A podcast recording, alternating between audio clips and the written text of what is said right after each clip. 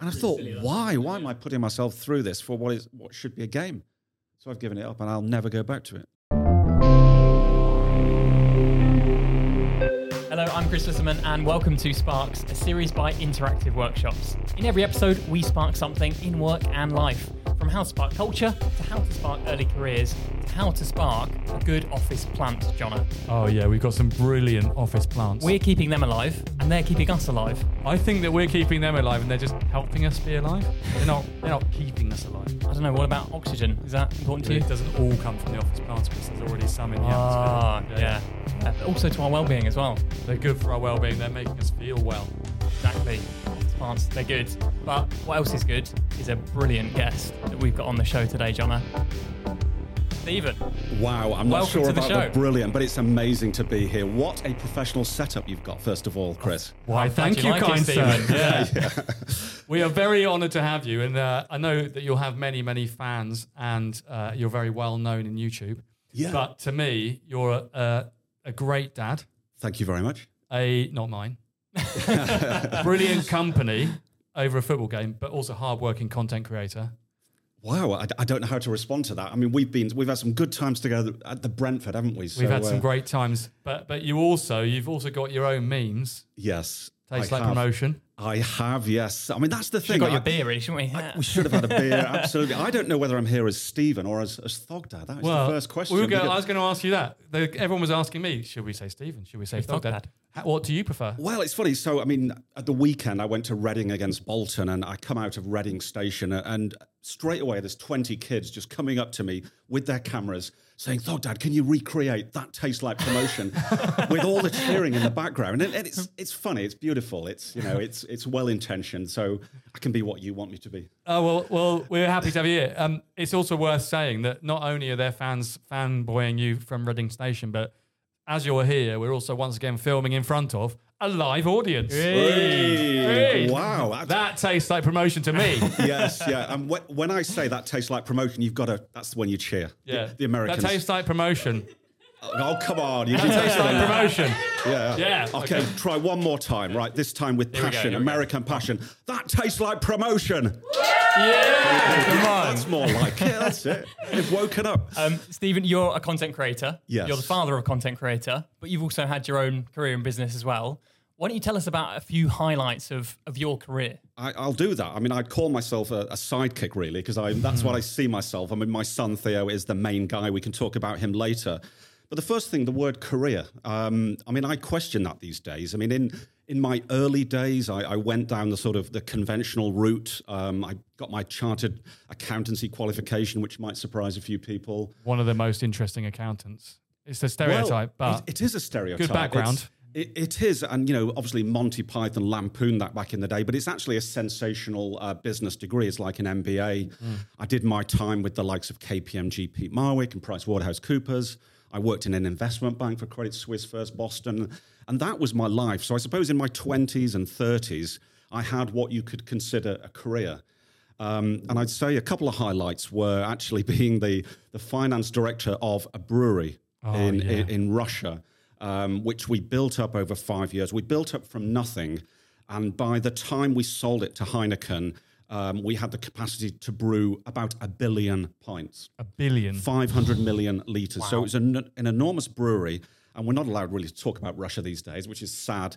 But in those days, great place to live, great place to work. Um, but also back in the day, when I was about forty, I, I was the executive chairman of the third largest retailer in, in Russia. Um, you Lentar. Say when you were forty, I mean... I thought you were going to become forty at some point oh, in the thank future. Thank you very much. Yeah. Yeah. Jonna is too nice to me. But um, look at this sleek, you know, racehorse of a man. I, I tried to keep in shape, but but back in the day, um, yeah, in terms of business, my my peak, my my highlight was being executive chairman, was running a business with eleven thousand employees at a time when there was an economic crisis, when the second largest owner decided he, you know, hated the business and wanted to jump on a yacht and go around the world. So I have, in the world of business, done some very, very interesting things. But, of course, these days, it's all about that tastes like promotion. Yeah, but so that's that's amazing, though. So you've gone from what we would all consider a normal job yes, and a career. Now you're heading off to uh, Brentford Community Stadium, G Tech, or uh, Bolton Wanderers, wherever it might be, with your mm. iPhone, maybe with your son, maybe with some twenty-something editor or something like that. How how did that change come about? Well, these days I'm just trying to enjoy my life. So mm. the, back in those days when I was doing those, well, I say nine to five, but it wasn't. It was eighteen-hour days, you know, when you're working for an investment bank or a, yeah. or an accounting company. When I was doing that stuff, I was aware I was making money. I was aware how much I was learning about business, finance, and what have you. But in the back of my mind, I always thought, this isn't me. So the concept of a career, of a structured life, where I have to do this for the next forty years, that just wasn't what I wanted to do. So so when, um, in my early thirties, my son was born and then my daughter was born, I decided, well, you know, I have to keep working to some extent, but it won't be in the traditional framework. So when I was thirty-three, yeah, I'd made a made a bit of money, but I decided from now on, I choose my hours. You know, I'll do a bit of consulting work, I'll do a few non-executive directorships, and eventually when my son came along, he said, well, we're going to start a YouTube channel. So I love it. That was the point when my kids came along. I thought, I, I don't want to be an, an absentee dad. I want to be around for this boy and this girl. I want to, you know, I want to go along to softball practice. I use the word softball just so the, the audience understands what I'm talking about. Um, I wanted to be there for my kids. I wanted to be a husband. I you wanted, wanted to be, be a soccer mom. You know what? And, and, you know, I wanted occasionally to put on a backpack and mm. go to, what you know, Burma or somewhere. Yeah. I wanted to live my life mm. my way. Mm. I love that. It also, I've got uh, like sparks firing off. Yeah. Because partly when I was, I, I went the other way around. I did a few years in uh, big companies, B M W Group and others. Then I went consulting. Yes. And then actually worked at uh, Credit Suisse First Boston and did a few you, of those other you. places you mentioned. But um, then that meant traveling all the time. Yes. And then that means I wasn't there for my kids, even though I'd gone into the, I'm not doing the nine to five, so then I wasn't there. Yes. So then I thought, how am I going to make sure I am there? Then I thought, I'll have to grow the company so that I don't have to go to everything. Yes. So ironically, I mean, I've got to the same kind of pattern. My kids are a bit younger than yours, but I will, I want to be around, and we talked about family before, it's so yes, important. Yes. But I would love, I would love to uh, have an enterprise with one of my kids. I think my daughter and I could start a farm uh, or something like that. But it must be really fun fusing those two things together. Yes, um, sensational. And the sort of the, the really exciting thing happened to me nine years ago. My son came to me. He was thirteen years old, and we were in the corridor at, at our apartment in London. And he said, "Dad, I've I've set up a YouTube channel." And I'm like, "Well done, son." And then I'm I'm sort of you know googling what is a YouTube channel because I knew what YouTube was. I knew if I want to watch a video from the eighties, I go on YouTube. So I kn- I knew what the platform was, but the idea of a YouTube channel, that the idea of a creator.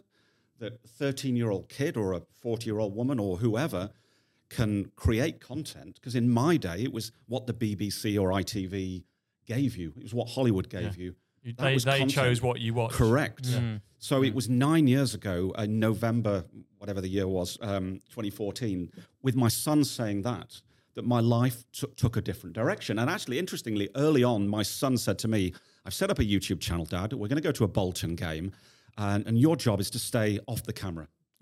Yeah, stay off the camera because, you know, my audience of, let's say, probably a thousand subscribers then doesn't want to see an old man. I'm like, okay, thanks. You know, so my job was to buy the tickets, was yeah, to drive fun. down I, to I, Eastleigh or drive up to how Barnsley. Did, how did that feel? that's, what, that's, a, that's, that's what you're there for, that's isn't what it? you're there for. Yeah, yeah. You, you embrace know, that. Teenage children, I mean, it, it, you know, if, if they're not embarrassed of their parents, then something is wrong. Mm. But the funny thing was that very first game, Eastleigh against Bolton, um, I, th- I think I came in with one comment, and Theo's subscribers were like, "Oh yeah, your dad, we quite like him. Bring him in." So that was Theo. He's a really smart businessman. He's only twenty-two. He's very smart, isn't he? The yeah. next video, he said, "Dad, you know, the feedback is that we want Thogden in." I said, "Well, Thogden, is that my new name?" And it, it has been ever since. Here we are. Wrong, That's yeah. why you're working yes. out in the gym now. You've got a, a professional and personal image to keep up. I do. Yeah, an alter ego. Style consultants, makeup artists. I'm not sure about style consultants. But you know, yeah, yeah, the exactly. whole lot. Yeah. So now you're creating your own content as well as Theo. It's primarily Theo. I mean, mm. I did set up a channel, and during sort of the COVID times, I, I practiced actually editing and what have you, but my channel is pretty much dormant. So Theo's channel is, of course, called Thogden. It's got one point five five million subscribers. Um, in an average month, he might get sort of ten million views of, of long-form content, thirty million views of short-form content.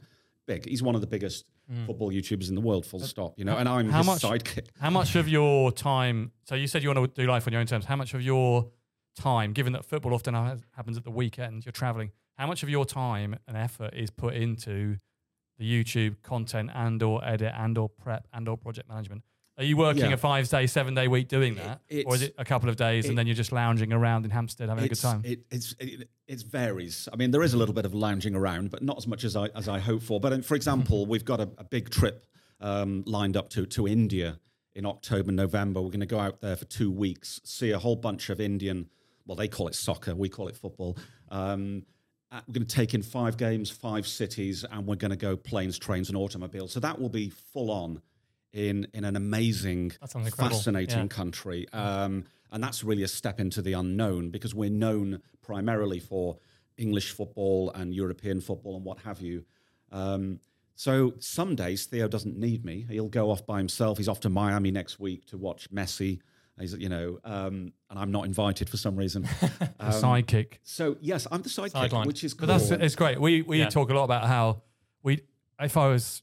reinventing the world, I wouldn't hire individuals. I'd allow you to hire pairs, partnerships. But like the power of a partnership. Mm. Also, when you like when you work someone a lot, you implicitly know everything about them. You know how they're thinking. You know what annoys them.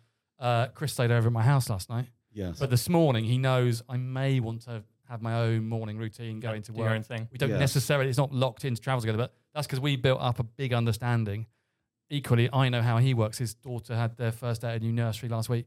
It's like, Chris, don't come to work. Just like work from home, do whatever. Yes. But there's kind of like a deeper understanding than if you're just part a work colleague. It's and a proper partnership, isn't it? Yeah, it is. And I, and I think that flexibility is important in work and in life. And sometimes the, the boundaries between, you know, work and life, work mm. and, and leisure, leisure are, are, are blurred. blurred. Mm. Uh, and that's a beautiful thing. But also what I learned from that that moment nine years ago when Theo said, I've started a YouTube channel, it was one of the first times in my life where somebody else had pulled me in the direction that I was going. Oh, I like that. So, so in the past, you know, becoming a chartered accountant, or going to university before that, moving out to Russia, becoming a finance director, these were all my choices.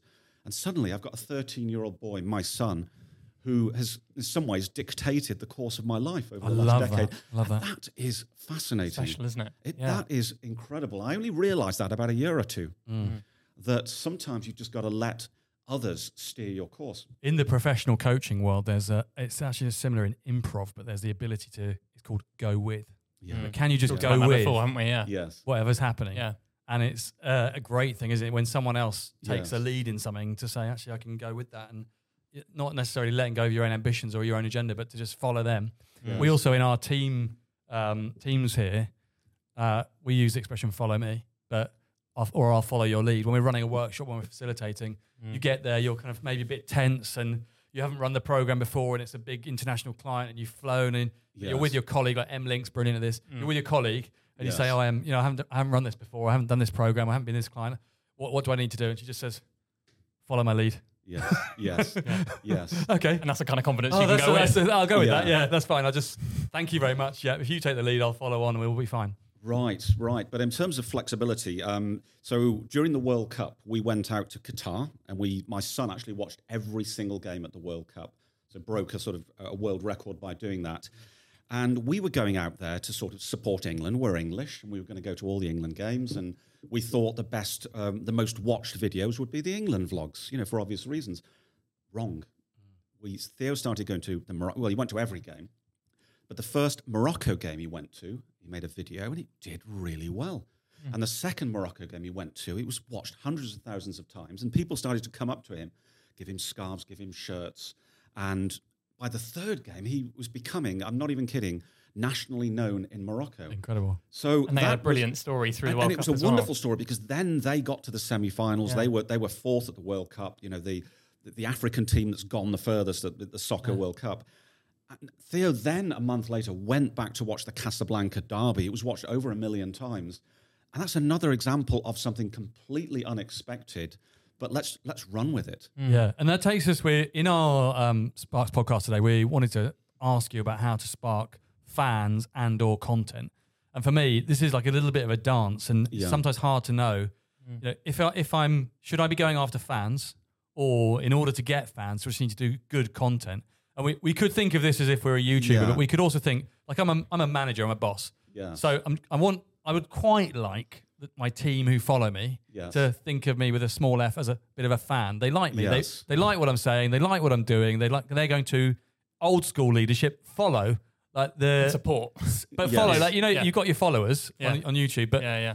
you know, do they follow? Do, do they subscribe to me as a person? Mm. The question is, should I try to just be myself and put out my thoughts and put out my messages, or should I try to take the kind of leap into their shoes, think about what the fans might want, try to say what they want, try to say what they want to hear?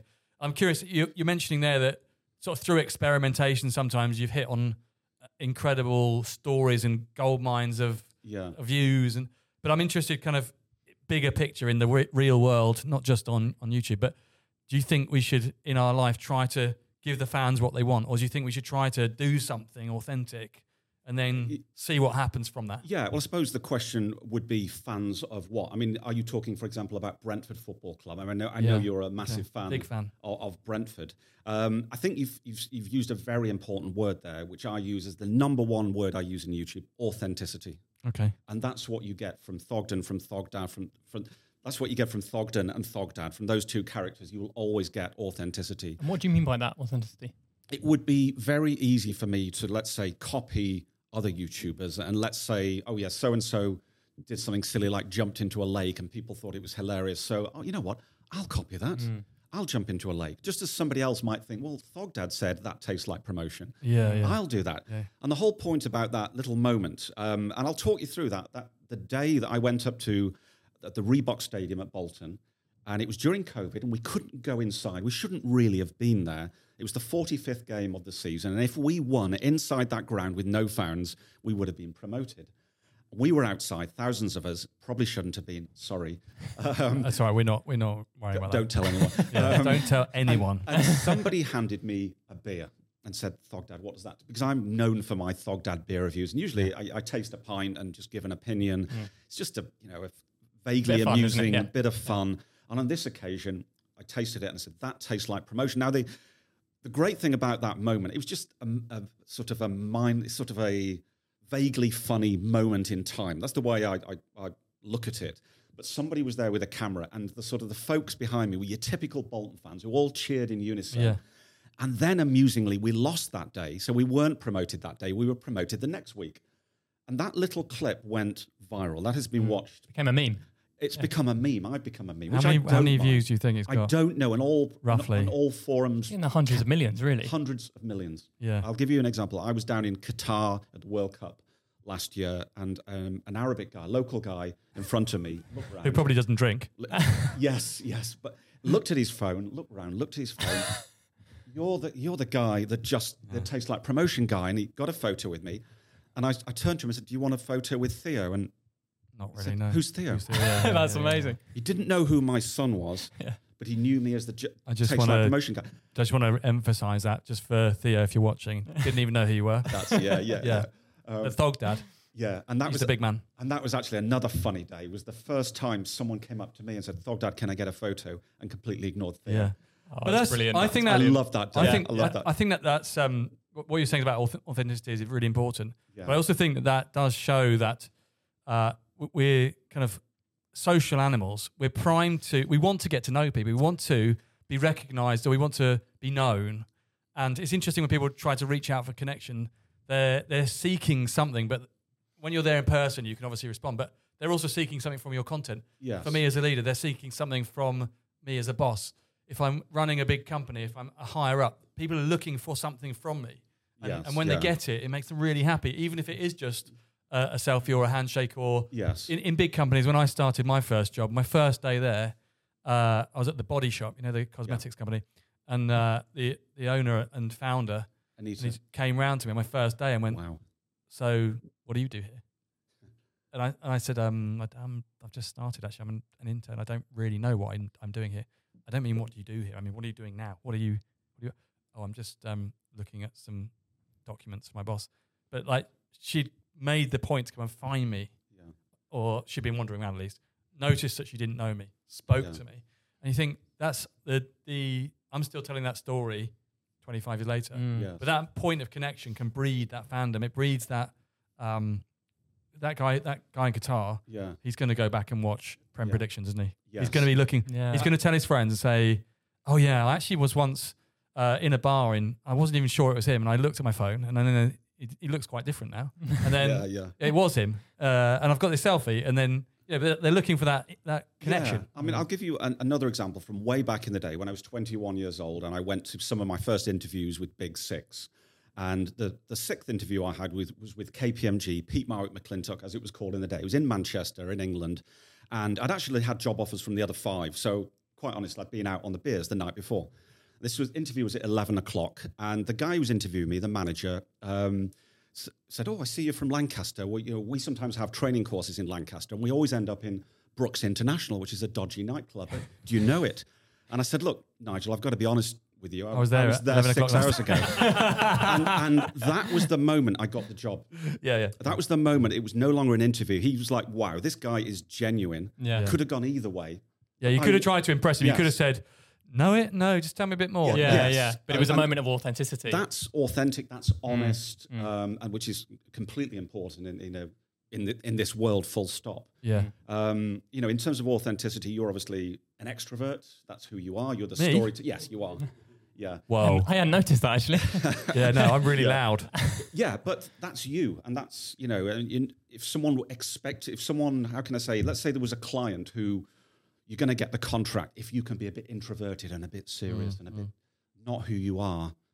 I would be, how would you react well, to that situation? A, it was actually a little bit of um, uh, personal kind of struggle to decide who to be in general on the Sparks podcast. Right. Because mm. when I first started the company, I would always smart up, yeah. shirt, jacket. I've done that for some of the podcasts. Yeah. But also I would try to say impressive things. Yes. And I would try to uh, say the technically right stuff. And I try to be really professional demeanor. Yeah. But uh, for this, I, I I don't know whether it's just because Chris and I had done some stuff before, but mm. I, I found when we were in that space, it, it was um, it was a bit forced and a bit false. Mm. But also it's actually yeah. quite thin. Yes. There's there's not really a lot of life to yes. parroting out business models mm. or cliched answers. It doesn't yes. make a deep to, discussion, does it? Yeah, no, it doesn't make no, for a deep no. discussion. So we I, even in this setup, it's not as professional as I might be if I turned up as a client, mm. to a client, but it's more real to the discussions that we have around mm. the table in the office, mm. yes. the discussions we have in the car on the way home or yeah, yeah. when we're traveling. So yeah, yeah it's... Yeah. Um, yeah. But in terms of, yeah, another ex- authenticity, it's, uh, you know, a lot of YouTubers are out there, they're wacky.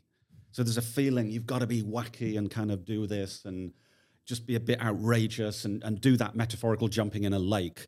That's not me, and it never will be.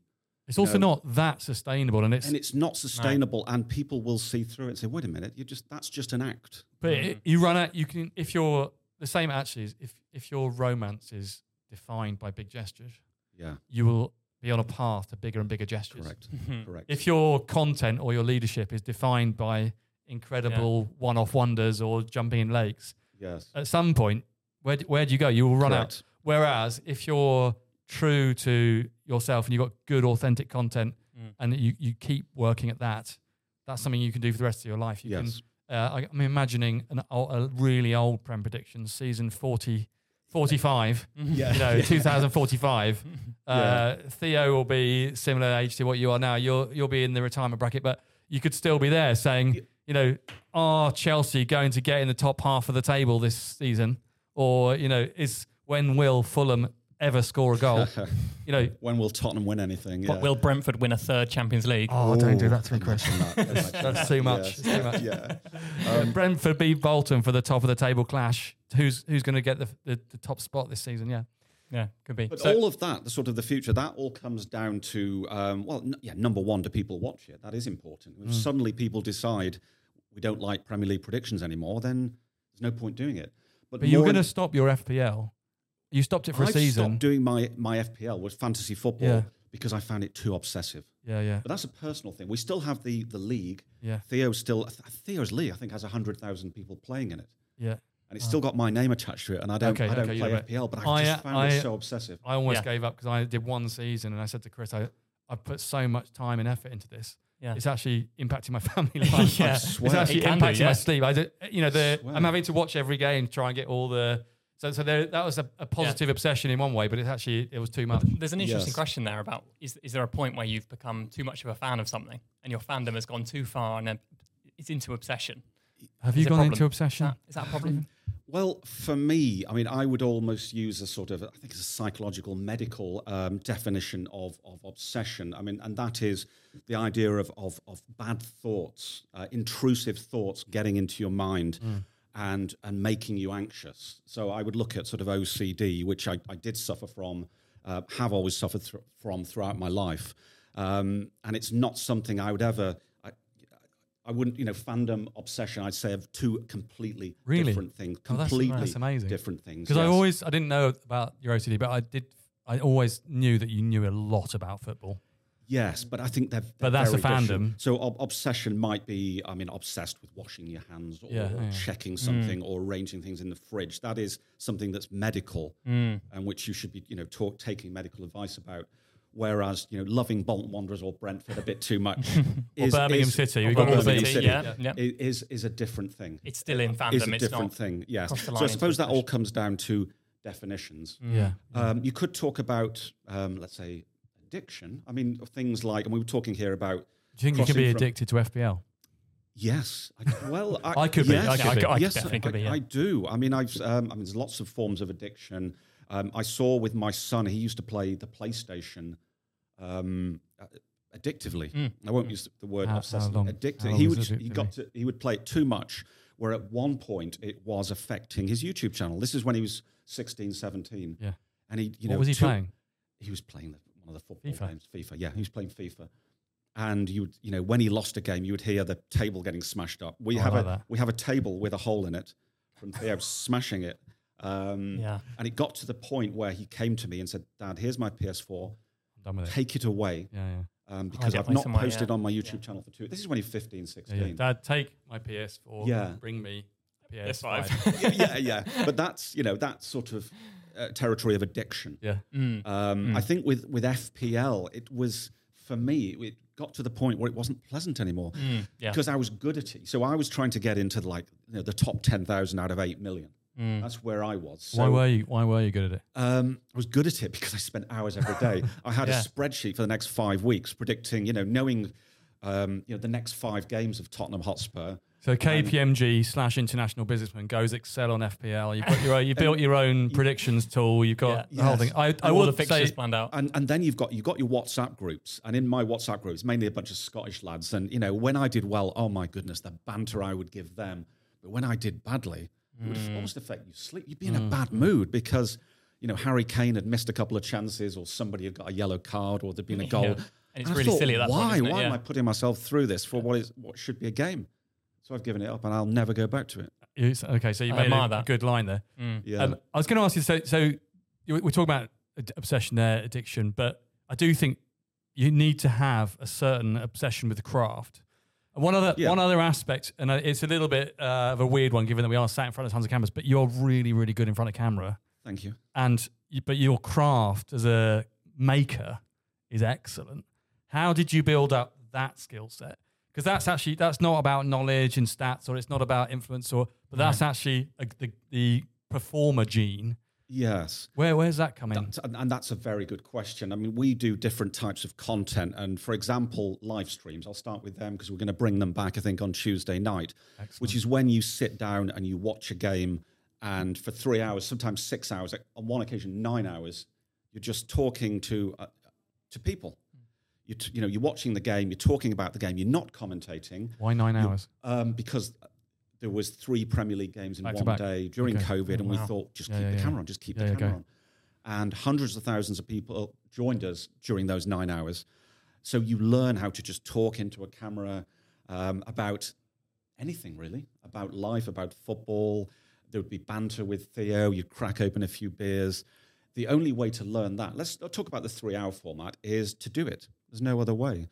You do it the first time, it's probably, if I looked back on the live streams, probably we were rubbish the first time. But by the twentieth time, and during COVID, when people were begging for content, you get quite good. Yeah. Mm. And you um, also, you use devices, what I would call devices as well. So you've got, um, you've got Prem Predictions, you've got formats, yes, and you've got devices. But what I've noticed in, in our world, when we're doing um, business seminars, when we're running workshops, the very, very top people, the reason why they're really, really good is they've got a lot of devices, but you can't necessarily see them. Some of them you, some right, you can right. see, but but if you go with those really good people and you go to workshop A, yeah. and then go to workshop B and workshop C. They all seem unique, right. but actually they're using a lot of devices. And uh, it seems to me also the formats that you use, it helps you because you've got structures. Yes. And you've got, mm. you've obviously got the games to talk about, but you've got structures. And it'd be very hard if someone said, I'd like you to create thirty-eight really good YouTube videos. Yes. But if yes. they said, actually, can you run thirty-eight weeks of predictions? You've immediately got a format and a structure that you can work through, and that helps you. It, it scaffolds the content somehow. Yes. I'm, I'm thinking back, actually, in my K P M G, Credit Suisse First Boston days, maybe I went to a workshop or two, but I can't remember them. I mean, most of what we do has, has, has come about, and we've uh, honed our craft yeah. through repetition. So Premier League predictions, we've got a certain format. I'm quite good at sort of introducing the games, and the first game is Tottenham Hotspur against Villa, second against eight, you know, voice, yeah. that mm. sort of thing. Whereas Theo next to me is then thinking about, well, what shall I say about the Spurs players and the Villa players? And he's got amazing sort of ball knowledge. He's got amazing knowledge about the players. Do you have it and scripted?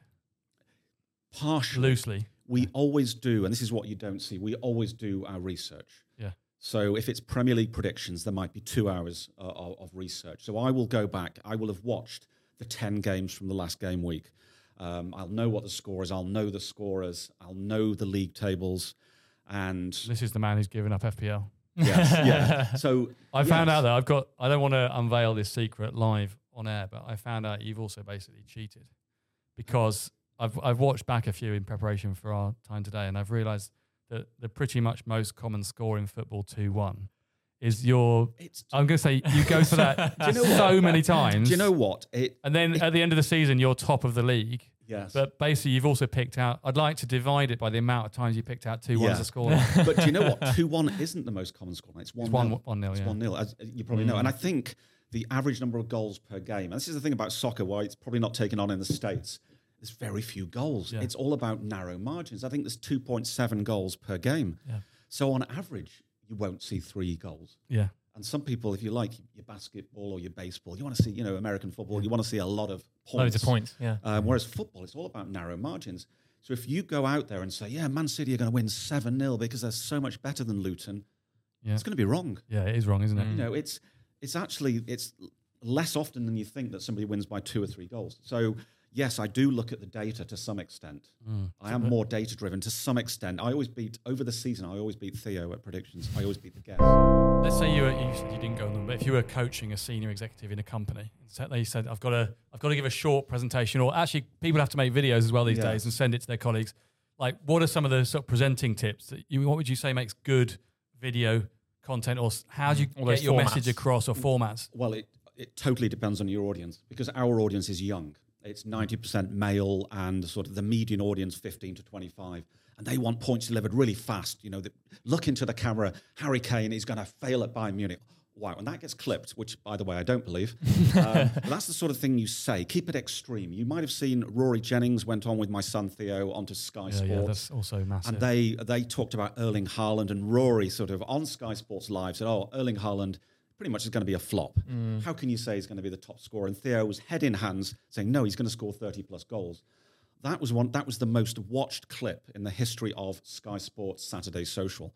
And it was beautiful. And it was good for Rory, actually. Yeah. Um, and he he talks about people come up to him. He was in a pub recently in Soho. Uh, as I say, Erling Haaland. Ordered his drinks, and yeah, the yeah, barman's yeah. like, come on, after that Erling Haaland thing, I don't want, you know, these are on me. Um, but, the, but it was a beautiful thing for both of them. You come out with an opinion, an extreme opinion, you'll get noticed. Yeah, I think that's you the difference, be wrong. difference between an mm. analyst and a pundit. Yes, an analyst is yes. going to say seventy-three percent one way, twenty-seven percent the other. Yes, yeah. A pundit, you have to go one end or the Can't other. Can't sit on the fence, can you? But you, kind of that's an example. You, an you've used an example of understanding how to craft your message. You've un- you understand what your audience wants. They want a pithy, short, uh, opinionated, headline-style expression, and they want it straight to camera, and they want it delivered down the mic. Yes. And um, it's interesting to think about how you do that then. But that's that's very different. If you were to do more the na- analytical side, uh, that'd be you'd have you have to be slower and more considered, because mm. you've got to consider a whole range of perspectives, right? Yeah, it, it totally depends. I'm sure when you're running a brewery, you didn't use pundit style thoughts to make your decisions. No, no, of course. If you are, I mean, in one occasion, actually going back to let's go back to the the retailer that I that I ran for a while. Um, we had a consortium of bankers, and you know, when you've sat in front of those bankers, they could pull the plug on your business. At one point, we had far too much debt. And of course, it's a very, very different measured message that you give yeah. to that group of bankers who could You didn't like say, say, we're going to go to the top of yeah, the league. Yeah. Exactly. So, yes, it completely know your audience. Know your audience. Know your mm. audience. And, this and is do, you, do you know your audience? I mean, you, I've been with you when, it's actually interesting what you say. When when we're together, when we've been at the football, uh, kids are coming up to you. Their parents don't know who you are. But a fifteen-year-old kid, thirteen-year-old kid is going, oh, Thog Dad, can I have a... But their, their parents are looking across saying, I have no idea who this guy is. It's, What's going on? Well, it's there are outliers. I mean, the other day I was at Charlton, Bolton. The game had finished. I was on the Charlton station. We'd won. I think we'd won four one. It was absolutely pouring down. An old guy came to me. I thought he was going to ask about the trains, the train timetable. And he's like, oh, I love that. You know, I love your beer reviews. So, yeah. And he was mid-seventies. Yeah, okay. Um, so you get the outliers. Um, but on the whole, like I said, median audience, young and male. Yeah, yeah. Um, but you do get surprised. What we love, actually, is when someone... who's maybe in their thirties, forties, who comes along and says, you know what, you guys have got good football knowledge. I, we actually prefer that to when mm. some fifteen-year-old boy comes up and says, come on, Thog Dad, do taste like promotion. Mm. Yeah, that because is the, that we, is... we like to think, sorry, we like to think that we know about football. But we that like... is the basis of your your channel, which is that you do know about football. I yeah. think, in my opinion, you know so deeply. I mean, yeah. you talk about Theo's knowledge, your knowledge is the same. Not just uh, the Prem, not just the Championship, you're into League One, you know all mm. all the players, all the teams. Yeah. Then you go into other leagues and you've also got that knowledge there. Theo's knowledge is, is way beyond mine. It's incredible. And I mean, yesterday I was we was with Theo and I was looking through my D Ms on Instagram and a, a German guy had written to me. Um, he's a supporter of, of Red Bull. And he's, and he's like, can you ask Thogden who his three favourite R B Leipzig players are? Theo said, one, two, three. And I sent that message to him. Straight off his head, yeah. he knew... half the R B Leipzig team. This is not Bayern Munich. This is not Borussia Dortmund. This yeah. is the next tier of German football. Quick, quick question on Theo. Was he good at school? Like, because there's a lot of people who say, you know, it's all about the degree. But Ed Sheeran, not, famously. Uh, Theo, did he? Theo was dyslexic. Yeah. Is dyslexic. And at the age of thirteen, uh, we got taken aside by a teacher who said, don't quote me on this, but get your son tested because I don't think he's learned anything from conventional education. Mm. Now, this is the thing about Theo. From an early he's age... incredibly knew, intelligent, incredibly knowledgeable. He's very smart, yeah. very entertaining, always has been. Um, but he's not the kind of guy... People learn in different ways. And, and I'm lucky I went through the grammar school. I was good academically. I was good at passing exams. You know, I was in, in a class with, let's say, thirty-three boys, the teachers lecturing us. It, it goes in, I take, because, you know, I learn in a conventional way. Theo doesn't. Theo learns best when someone demonstrates something to him, when he's interested in something.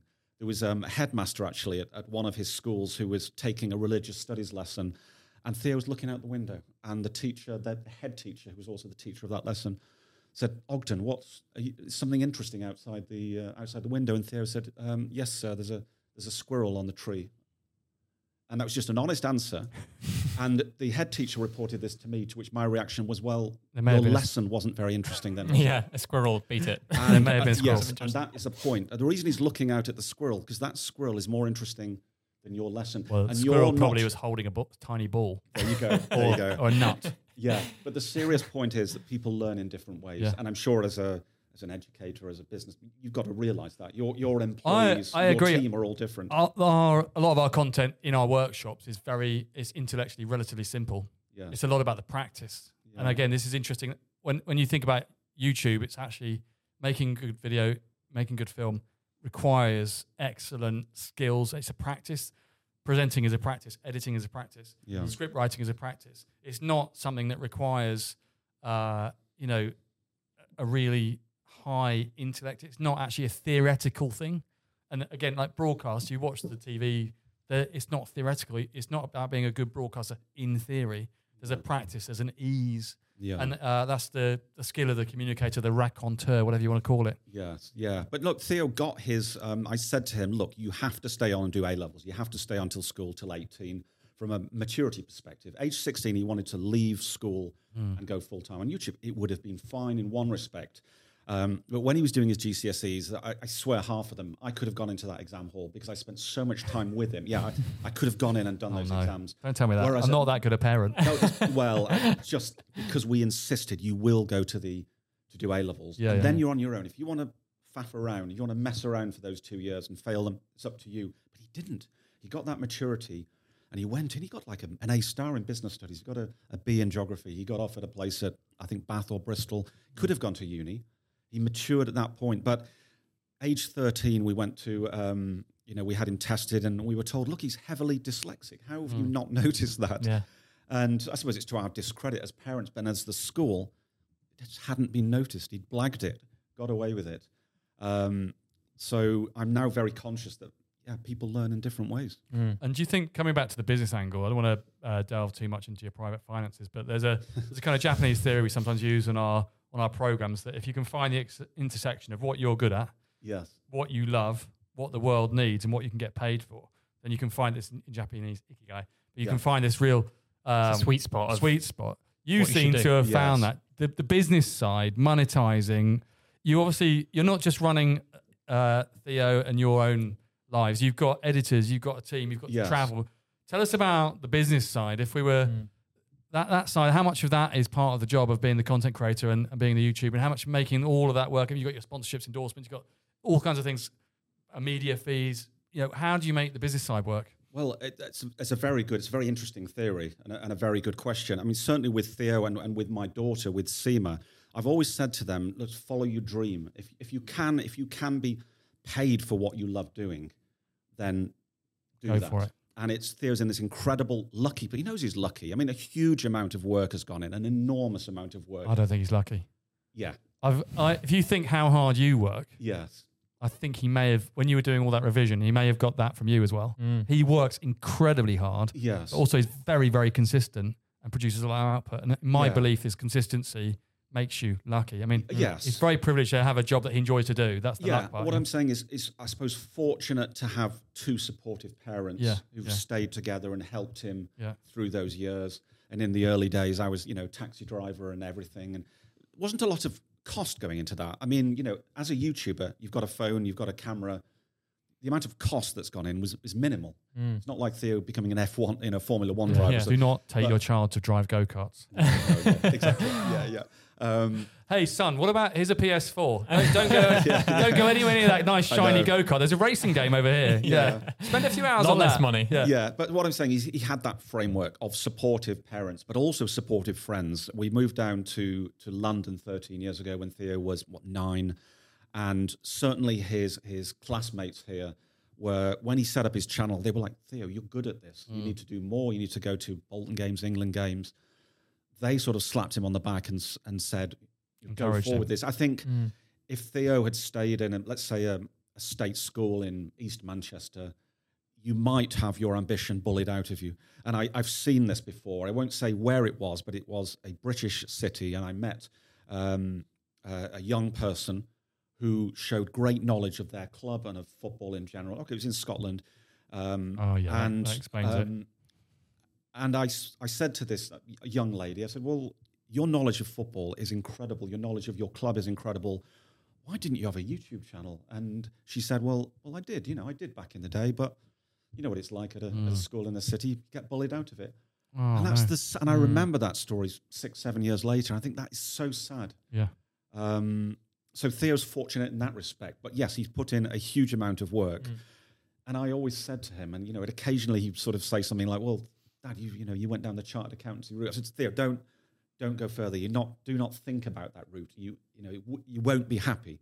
You love football, you're an entertainer, mm. you're a natural entertainer. Yeah. I um, actually have a bet on that uh, Theo to host Match of the Day yeah. inside the next thirty years. Probably in the running, yeah. yeah. He, but I do think that that the genre has to make a really good crossover yeah. to T V, because yeah. the T V executives, they, they've got to look at who's really good. Mm. And, and that's where the next generation of um, big T V's talent's going to come from. Yeah. yeah. Now, B B C were talking to Theo pre-COVID. Um, mm. You know, the children, C B B C, I think it was. But then COVID happened and that that didn't happen. But yes, I, I kind of agree with you. I'd love to see Theo do a slightly more mainstream role. Um Certainly Do you think he, there's a role, Thogdad, maybe mastermind or something like that, in the, you know, could be the host of that? Well, that would be amazing, wouldn't it? Dun, dun, dun, dun, dun, dun. Special Am football I, mastermind. My yeah, special yeah. subject is beers. Beers, yes. yeah. so you, but uh, that, that's that's the sidekick role that you, you've also got this kind of more the gravitas. He's the, the young gun, right? He, look, Theo is, um, I mean, obviously I've known Theo all his life. He is super creative. He's always been, my wife is a is, is an, was an oil painter. She's now an academic. So I think to some extent, Theo gets his creativity from from her. He's always been the guy to try and entertain and, you know, what drawing pictures and taking his camera out, making videos.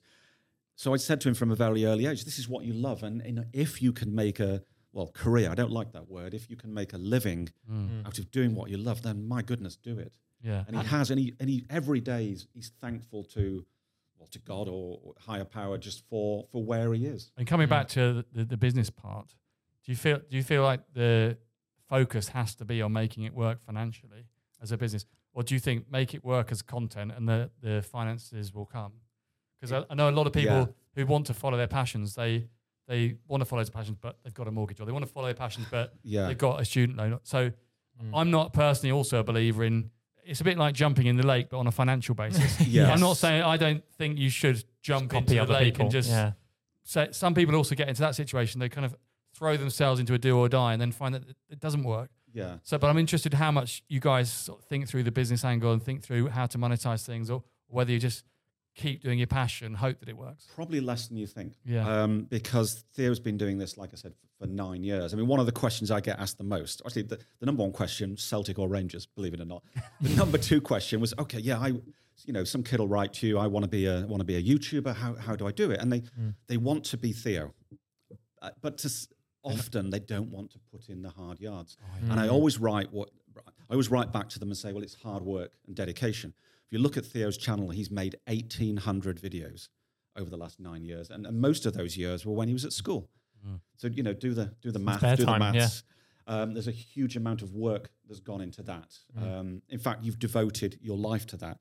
So if you're thirteen years old, you want to be a YouTuber, or twenty-three or thirty-three. Um, the great thing is, you know, I'm I'm fifty-five and I'm a YouTuber. Um, and I'm delighted that someone of that, you know, era is out mm. there making content. Yeah. There should be more older people doing that. But going back to Theo, I always say that number one, two, and three, hard work, dedication, make a video, make another video, make another video every single day. And and when it, let's say the third video flops, make another one. And oh. over time, those numbers, those, you know, the subscriber numbers will go up. And it might work and it might not. Certainly it won't work from just making one video. Yeah. Is this one of the misconceptions about YouTubers and content creators, that actually it doesn't take much hard work? You just point and shoot, you upload, and it you, is. Get, you got lucky. That is absolutely correct. Uh, I meet a lot of YouTubers through, you know, you go out to the World Cup, you go on, let's say, Jackmate's Happy Hour, all of this. You meet the same people again and again. I'll tell you th- what these guys have got in common, all the, you know, like Jackmate and Stevie White and Pieface and Angry Ginge, all of these guys, and Stunt Peg, they're all hardworking people.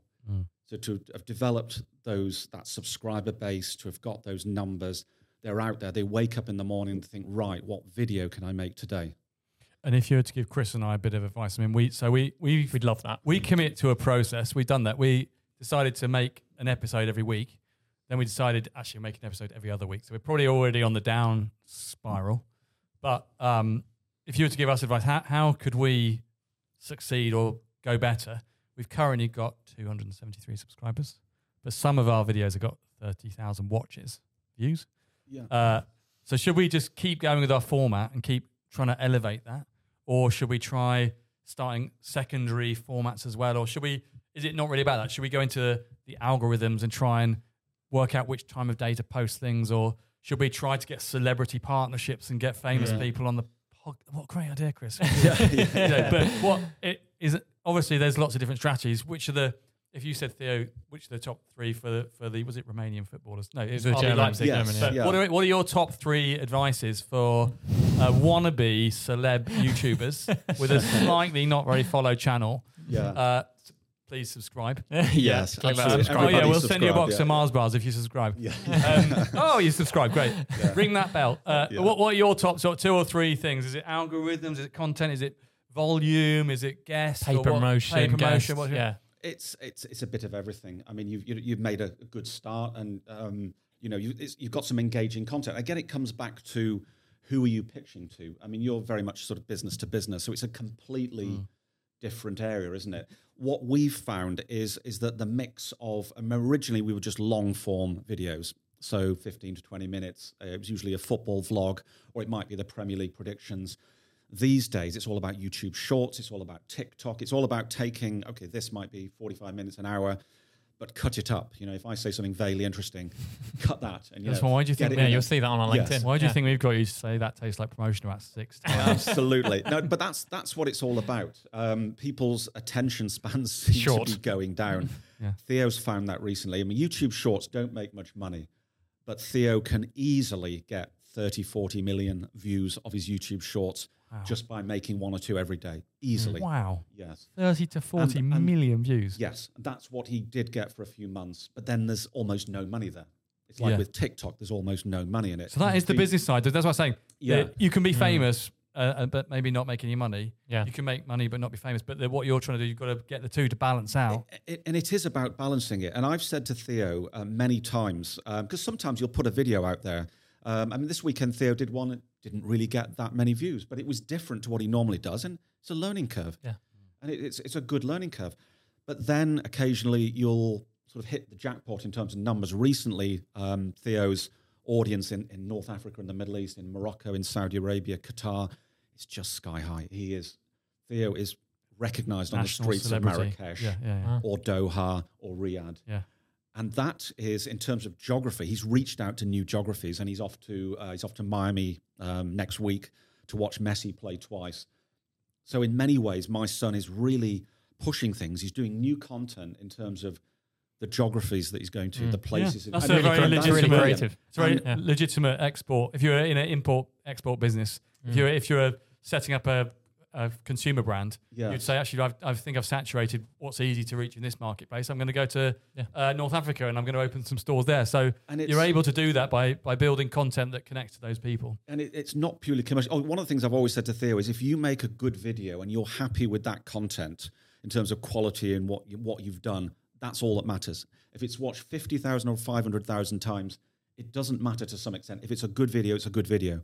Mm. So we did a, a, a, what I thought was a really good video. In we have a holiday house in Montenegro, and we did a sort of video down there that the locals adored. And it was, I don't know, it was watched one hundred fifty thousand times, which is not a lot by Theo's standards. But I said to Theo, it's just, it's a good video. Mm. Mm. How lo- you how should much? be happy with that creation of that video. Was it, how long was it roughly? I think from memory it was twelve to fifteen minutes. How long does it take you to make a twelve to fifteen minute video? On that occasion, that was an all-day thing. Whole day? That was a whole day thing involving three people and involving a partner called Porto Montenegro. And what about the edit afterwards? That was, we, our editor was actually in the video, um, a guy called Josh, and yeah, Josh, he did it. Fusion Josh. Josh Fusion, yes. Yeah. Great editor.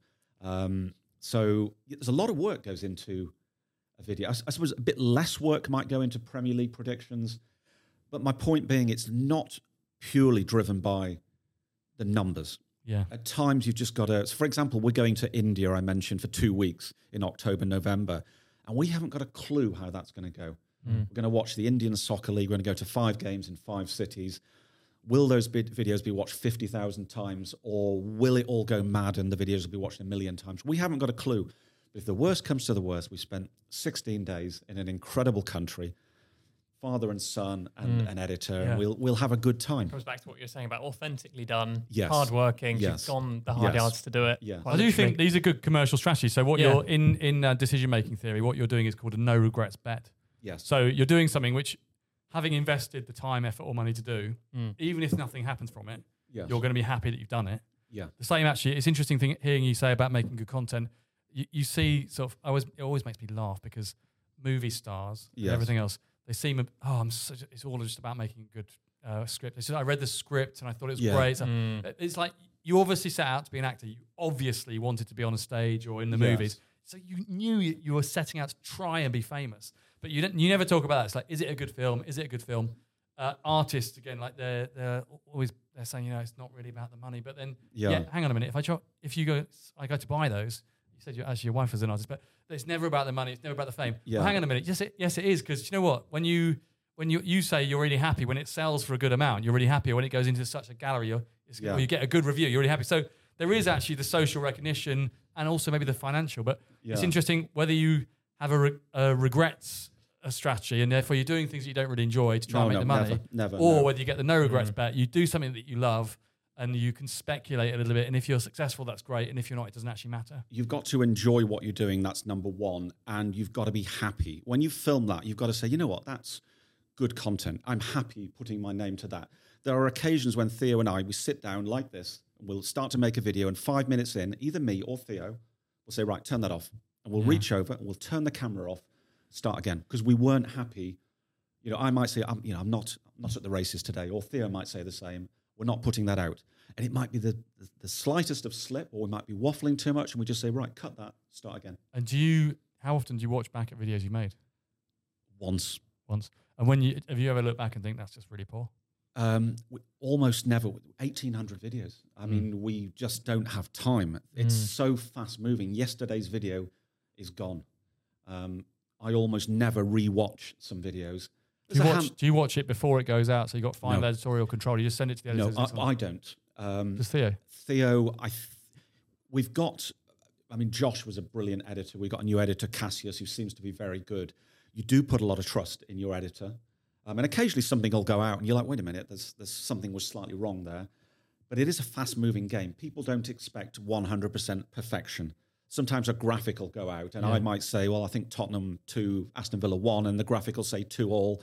And then one hundred kids will be like, you know, mm, we'll point mm-hmm, it out. Mm-hmm. That's the beauty of YouTube. But it doesn't really matter. When we first started doing this, I watched every single episode multiple times before it went out. Yeah, so did I. Comments. Yes. Yeah. yeah. And then after a while, it's like, actually, that's it's, it's dead time. It's ninety percent there. Yes. five percent isn't really going to make any difference. Yeah. five percent is just a matter of opinion. Mm-hmm. Let's just let Sam and the team get on with it. Yeah. I, I feel like we're not going to be upset with what goes out. But like you say, from a kind of process point of view, if we get hooked up on editing and constantly rewatching stuff, then we're not out there doing the next thing. Um, yes. It's a little bit like that in sales, isn't it? You can spend so long wrapping up a deal and then all the admin that goes with it, but your job in sales is to go on and find the next one, maybe pass that on to someone else and get it done, go out and find the next thing.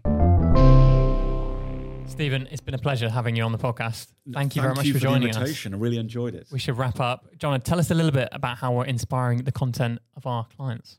Well, it's been interesting. We've touched on loads of different things today. We touched on business skills, mm. presenting, uh, content creation, partnerships, business models, travel. We've covered a whole spectrum. I guess for me, it's really fascinating that YouTube is a an incubator for all those skills, but uh, they're all valuable skills in, in the business world, aren't they? So presenting, creating fans and followers, mm. business models and innovation, Uh, finding your passion seemed a big part of what we've we've covered. And in, in all the different programs that we run in lots of different ways, we help people to find their passions and to learn the skills that can make them good at them. And that, that for me is the, the whole purpose behind learning and development, is understanding who you are and what you enjoy and what you're good at, and then building the craft and the guile to become really mm. good at it mm. and using that guile to then become commercially successful. Um, and it's amazing to me that an industry, whole industry that wasn't around when mm. we started. Mm. Yeah. The whole of T V production can be done by a fourteen-year-old kid, now twenty-three, whatever, his dad, yeah. Josh. Yeah. And the three of you can put something together that is commercially really successful, but also has got millions of followers and hundreds of millions of views all over the world. Mm. Um, all just from a simple former accountant. Absolutely. Thank you so much for being My here. My pleasure. Um, thank you. And Jonna, thank you as well. It's been a pleasure. See you next time, guys. See you soon. See you.